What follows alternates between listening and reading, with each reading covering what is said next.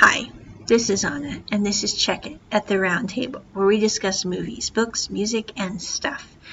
Today, we are discussing Modern Love, Season 2, Episode 6, peeps. Okay, this is called In the Waiting Room of Estranged Spouses. This was another of my favy episodes. Now, it was not as favorite as episode 5, 1, and 8. The reason is, is, how to say this? The possible volatility of the main guy character, I think, was a little disturbing, but um, not because he was a veteran. That had nothing to do with his volatility. It simply had to do with some of the other things that were related to how he dealt with things.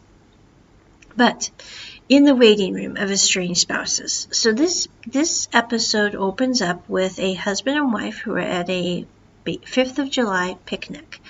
And they are talking with another man and his wife, and the wife has her their baby in a carrier. Well, the one guy's wife and the other woman's husband go off to get the kids more sparklers, but they don't need to because there's sparklers already on the picnic tables.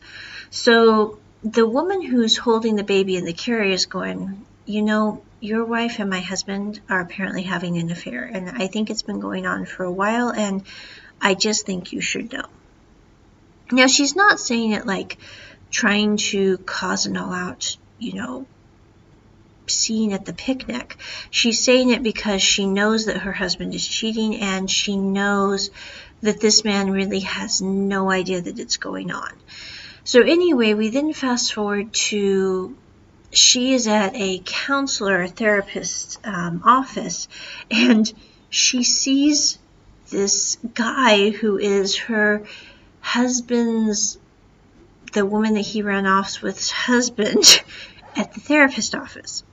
Well, they decide to go and get some food together and kind of just talk. Now, some people would think this is a very strange situation, and I will admit it is a very weird situation in this story.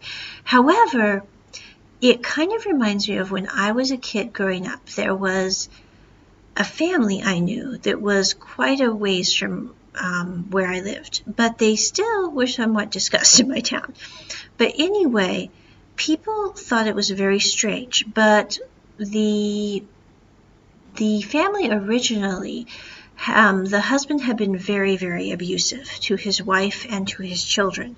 And then he had left basically them completely and was not helping to pay child support or take care of them. And this was back in like the 90s when I don't mean it weird, but divorce and things were more taboo than they are now. So, this woman who had been basically a stay at home mom had to go try to find a job, try to take care of the kids, keep a roof over their heads, and her ex husband really wasn't helping with that very much. Well, anyway, at the same time, like the the abusive husband had several brothers. Well, one of the brothers came and started to look out for the children. And he also looked out for the wife, made sure that they were okay. And eventually, like several years down the road, he married his brother's ex wife. And people thought it was, you know, kind of scandalous and um, almost, um, what's the word? I can't think of the word. Um, can't think of the right word, when people marry their family members, inbreeding. But I remember being a little kid and going, she's not marrying a blood relative. She's marrying her ex husband's brother who has helped to take care of her and the kids for years and is a very nice man who is not abusive. I'm going, it's not like she's doing anything wrong. And actually, I don't mean it weird, but if we're going to be completely honest, in Western culture, which is based on Christian beliefs, in the Old Testament, it was quite common for um, men to marry their brothers' wives should the brother die. So I'm like, you know, there's no inbreeding here at all. So I really don't know why everyone in my town I grew up in had any trouble with that situation, but they did. But anyway, in the similar way in this story, the woman whose husband ran off with this guy's wife, you'd think, how could they possibly talk to each other? But I'm going, there's a scene at the time when they're having some food at the restaurant, and she's like, you know, you're really the only other person who gets what I'm going through because you are dealing with the loss of your wife because my husband ran out on me to be with your wife, and I'm dealing with the loss of my husband because your wife ran off on you to be with my husband. She's like, you know, we get what we're going through. It doesn't mean that it makes it easy, but we have a commonality in that grief and in that loss and in that kind of angry mess that we have. And he's and the guy's like, well, you know, it messed up my plan. My plan was we were going to have a baby. Then five years later, we were going to have another baby. Then in 10 years' time from that, we would pay off our house and we would go see glaciers in Alaska together. And she's like, you know, if there's one thing life has taught me, it's that we can't really base our life on a set plan. I mean, we can hope things go well. We can do our best and work things through and hope it works out the way that we want it to work out. But at the end of the day, set plans are not always going to work the way we hope. So, anyway, they keep talking they also agree that they're not on a date, they're just having food together. And um, she leaves her son's um, little sock, his baby sock, there. And then they basically continue to be friends.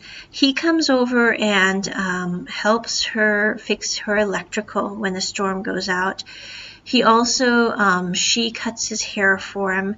They were going to go on a date, but they didn't because her baby got meningitis. But what he did instead was he was at the grocery store when he, when he found out that they couldn't go on a date. And, um, he sees her ex-husband and her ex-husband is there trying to figure out what medicine they need and is upset because his wife will not take the baby to the doctor. And in that scene, he's holding a get well um, balloon, and he's like, you know, I know your wife doesn't want to take Charlie to the doctor, but you really need to talk her into doing it because he's got the fever and it could be serious. And so he then comes to the hospital, and her ex husband cannot figure out why he knows his son's name. And he also asks him, "Do you want to go get a drink? Because I'm not, I'm not having an affair with your ex-wife anymore." and he's like, no, I, I really don't want to have a drink with a man who had an affair with my wife, which is why we divorced. I know I have no desire to do that. I'm like, you know, that is just weird. And yeah.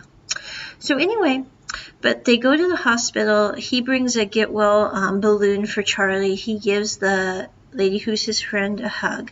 But he then walks out, and you see him basically take all this these things that are holding him down, like his his old military jacket and coat and arms, and um, then he finally lets go of the baby sock, and you see him at the basically this pier with his ex-wife. And he's talking to her because he wants her to know that he will sign the divorce papers. And she basically tells him that the plan thing scared her because she's not a project. And she also tells him that she's scared because he threatened to kill himself in the middle of all their pressures. And I think that's the thing that this episode really didn't help deal with is the fact that I think that both the main characters were really, really likable people.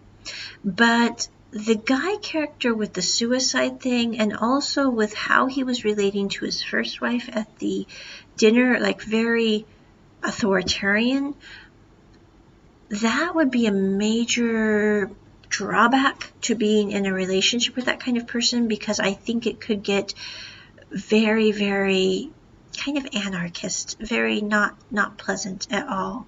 So that I found somewhat unsettling and they really didn't resolve that too much in this episode. But anyway, at the end of the episode, the the guy character goes to a picnic because the Charlie, the little baby, is having a year birthday party. And when he's at the picnic, he realizes that the woman character is not back with her husband. She's like, You haven't been talking to me because you think I'm back with him. She's like, Don't you think I deserve better than being back with the guy who left me and our kid? You know, and we're not even, the kid's just turning one. He couldn't wait to have an affair, you know? She's like, Don't I deserve better than that? he's like, yes, yes, you do. And she's like, I, I already have a man in my life. And she goes and grabs her son and she's like, see, Charlie, he's the guy in my life. I'm going, yep, he is the man in her life right now.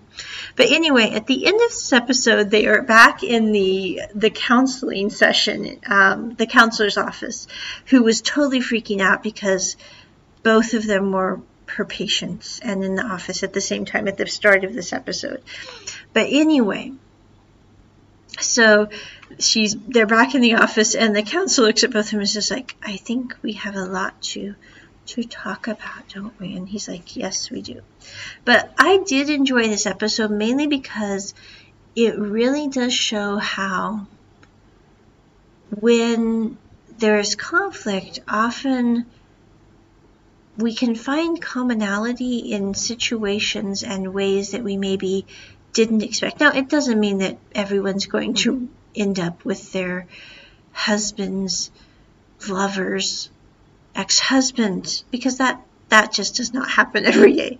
But what it does mean is that I think that we can find grace and in some ways redemption in things that most people would never think you could find it in. And maybe that's the biggest lesson of all. Check it at the round table. Bye.